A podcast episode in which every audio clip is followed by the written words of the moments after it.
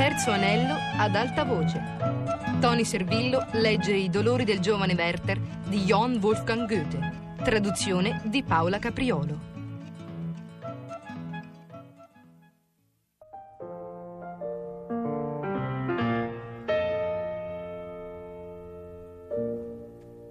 Quanto sono riuscito a ritrovare sulla storia del povero Werther, l'ho raccolto con cura e qui ve lo presento. E so che me ne sarete grati. Al suo spirito, al suo carattere, non potrete negare ammirazione e amore, né al suo destino le vostre lacrime. E tu, anima buona, che soffri esattamente lo stesso tormento, attingi conforto dal suo dolore e lascia che questo piccolo libro ti sia amico, se per sventura o per colpa non puoi trovarne di più prossimi. 4 maggio 1771. Come sono lieto di essere partito. Amico carissimo, cos'è mai il cuore dell'uomo? Lasciare te per cui nutro tanto affetto, da cui ero inseparabile, ed essere lieto. So che mi perdonerai. Gli altri miei legami non erano forse scelti a bella posta dal destino per spaventare un cuore come il mio? Povera Leonor. Eppure io ero innocente. Potevo forse impedire che mentre il fascino capriccioso della sorella mi procurava un piacevole passatempo, in quel povero cuore si sviluppasse una passione. Eppure sono del tutto innocente. Davvero non ho alimentato i suoi sentimenti e non ho tratto piacere io stesso da quelle espressioni assolutamente schiette della natura che tanto spesso ci facevano ridere, pur essendo così poco meritevoli di irrisione. E non ho forse ma cos'è mai l'uomo per poter lagnarsi di se stesso? Caro amico, te lo prometto, voglio diventare migliore. Non voglio più rimuginare, come ho sempre fatto, su quel poco di male che il destino ci pone dinanzi. Voglio godere il presente e lasciar passare il passato. Certo, carissimo, tu hai ragione. Le sofferenze sarebbero minori fra gli uomini se essi, sai il cielo perché siano fatti così, non si impegnassero con tanta solerzia di immaginazione a rievocare i mali trascorsi, piuttosto che sopportare un'attualità indifferente. Sii così gentile da dire a mia madre che mi occuperò del suo affare come meglio posso e gliene darò notizia al più presto. Ho parlato con mia zia e non mi è parsa affatto quella donna malvagia che da noi la si reputa. È una signora vivace e impetuosa, di ottimo cuore. Le ho esposto le rimostranze di mia madre a proposito della parte di eredità trattenuta. Lei mi ha chiarito le sue ragioni, le cause di questo stato di cose e le condizioni alle quali sarebbe disposta a restituire tutto, anche più di quanto desiderassimo. In breve, Ora non ho voglia di scriverne, ma di a mia madre che tutto andrà bene. E io, mio caro, trattando questo piccolo affare, ho scoperto di nuovo che nel mondo malintesi e pigrizia generano più errori dell'astuzia e della malvagità. Se non altro, queste ultime sono certamente più rare. Per il resto qui mi trovo benissimo. La solitudine è per la mia anima un balsamo prezioso in questo paesaggio paradisiaco e la stagione della giovinezza mi riscalda con il suo rigoglio il cuore spesso attraversato da brividi. Ogni albero, ogni siepe è un mazzo di fiori e si vorrebbe tramutarsi in maggiolini per poter fluttuare in questo mare di profumi e trarre da esso tutto il proprio nutrimento. La città in sé è sgradevole, tutto intorno invece un'inesprimibile bellezza della natura. Ciò indusse il defunto conte di M a piantare un giardino su uno dei colli che si incrociano con la più leggiadra varietà e formano le valli più deliziose. Il giardino è semplice, e appena vi si mette piede si avverte che non è stato progettato da un giardiniere addottrinato nella sua scienza, ma da un cuore sensibile che in questo luogo voleva godere di se stesso. Ho già pianto molte lacrime per lo scomparso nel piccolo padiglione in rovina che era il suo angolo prediletto ed anche il mio. Presto sarò padrone del giardino. È bastato un paio di giorni perché il giardiniere mi si affezionasse e non se ne avrà male.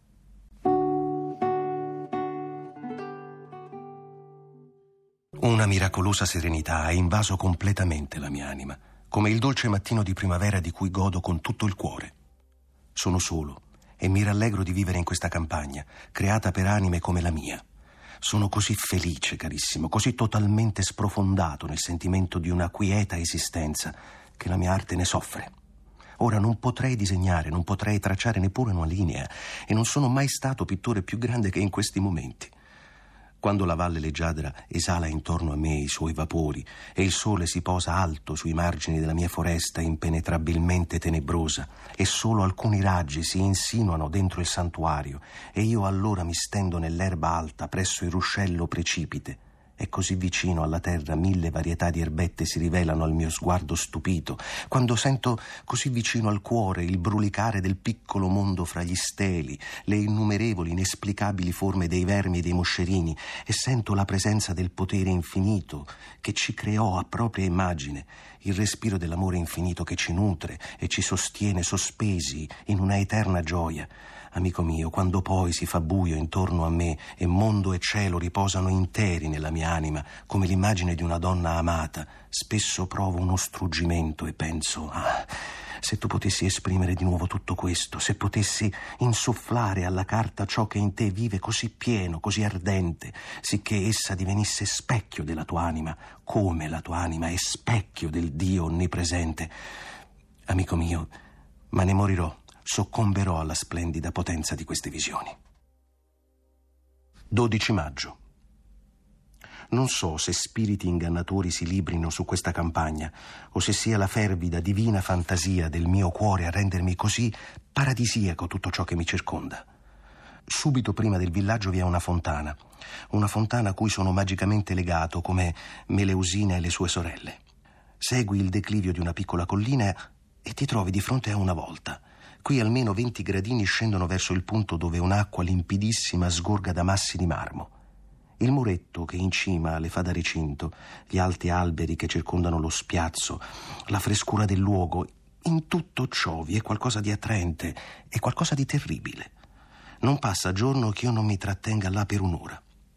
Dalla città vengono le ragazze ad attingere l'acqua, l'occupazione più innocente e la più necessaria a cui un tempo si dedicavano persino le figlie dei re.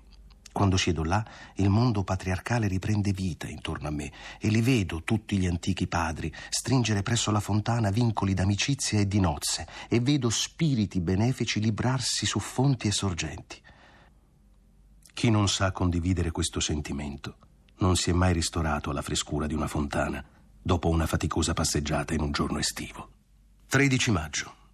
Domandi se devi inviarmi i miei libri. Mio caro, te ne prego per l'amor di Dio, Tienimeli alla larga.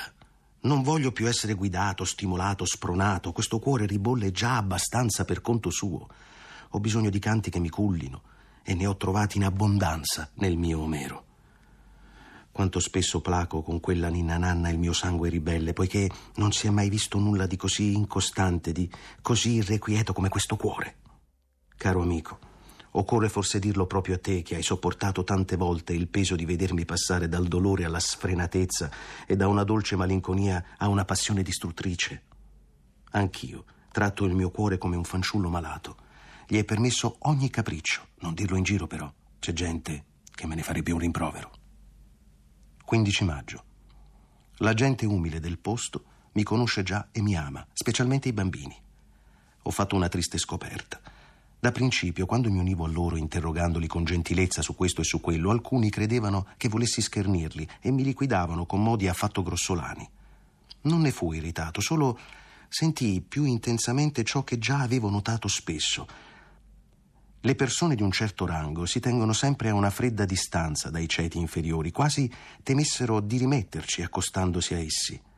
E poi ci sono i responsabili e burloni malvagi che simulano condiscendenza solo per far sentire la loro arroganza ai poveri popolani con durezza ancora maggiore.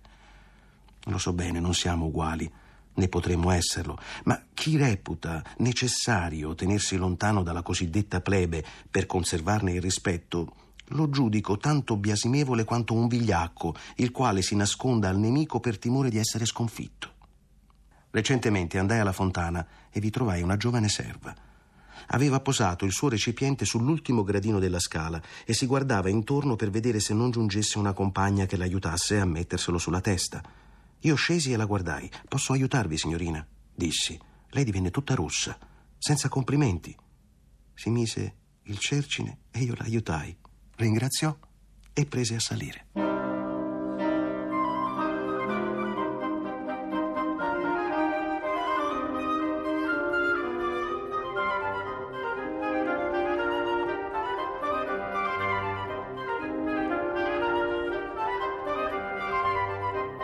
17 maggio. Ho fatto conoscenze di ogni specie, ma compagnia non ne ho ancora trovata. Non so cosa possa esservi in me di tanto attraente per gli altri. A molti vado a genio e mi si affezionano. E allora mi rattrista che le nostre strade procedano insieme solo per un breve tratto. Se mi domandi come sia qui la gente, devo risponderti come dappertutto. È una cosa monotona il genere umano. I più impiegano la maggior parte del tempo per vivere e quel poco di libertà che rimane loro li spaventa a tal punto da indurli a cercare tutti i mezzi per sbarazzarsene. La sorte dell'uomo. Tuttavia è un popolo eccellente. A volte, quando mi lascio andare e godo con loro le gioie che ancora sono concesse agli uomini, starsene seduti a una tavola ben imbandita, in uno spirito di totale schiettezza e cordialità, organizzare una gita o un ballo al momento giusto e via dicendo, la cosa ha su di me un ottimo effetto, solo non devo rammentarmi delle tante altre facoltà racchiuse in me che marciscono, tutte inutilizzate e che mi tocca nascondere con cura. Questo pensiero stringe a tal punto il cuore, eppure essere fraintesi è il destino di quelli come noi. Ahimè, perché è morta l'amica della mia giovinezza? Perché un giorno l'ho conosciuta? Vorrei dirmi sei un pazzo, cerchi ciò che su questa terra non si può trovare, ma io l'ho avuta. Ho esplorato quel cuore, quella grande anima al cui cospetto mi sembrava di essere più di quel che ero, perché ero tutto ciò che potevo essere. Buon Dio, a quel tempo restava forse inutilizzata una sola facoltà della mia anima. Dinanzi a lei non, non, mi era forse dato di sviluppare per intero il prodigioso sentimento con cui il mio cuore abbraccia la natura. Non era forse il nostro legame un eterno intessere le sensazioni più raffinate, le arguzie più acute, le cui molteplici variazioni, persino quando degeneravano, recavano tutta l'impronta del genio? E ora? Gli anni che aveva più di me la condussero prima di me alla tomba. Non la dimenticherò mai, non il suo spirito saldo né la sua divina pazienza.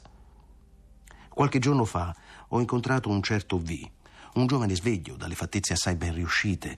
Ha appena finito l'università, non si crede certo un saggio, ma ritiene di saperne più degli altri. Era anche diligente, come intuisco da indizi di ogni genere. Per farla breve, ha una buona istruzione.